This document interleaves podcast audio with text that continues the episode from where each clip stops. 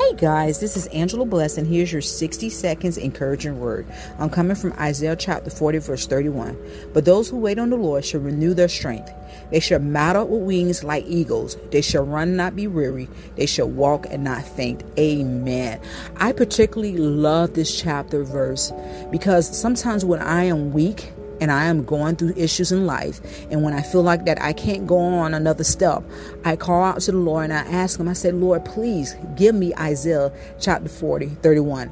And it works. Not it works. I'm mean, try it for yourself because sometimes we engage in warfare that's not for us to fight certain battles, or we either pick up the wrong weapons to use engage in warfare and in life, God is always there for us when we need Him. So listen to me. Find the favorite Bible verse or chapter that you like, apply it to your life. And when you're going through something in life, you quote the same Bible verse and it will help you. It helps. It helps.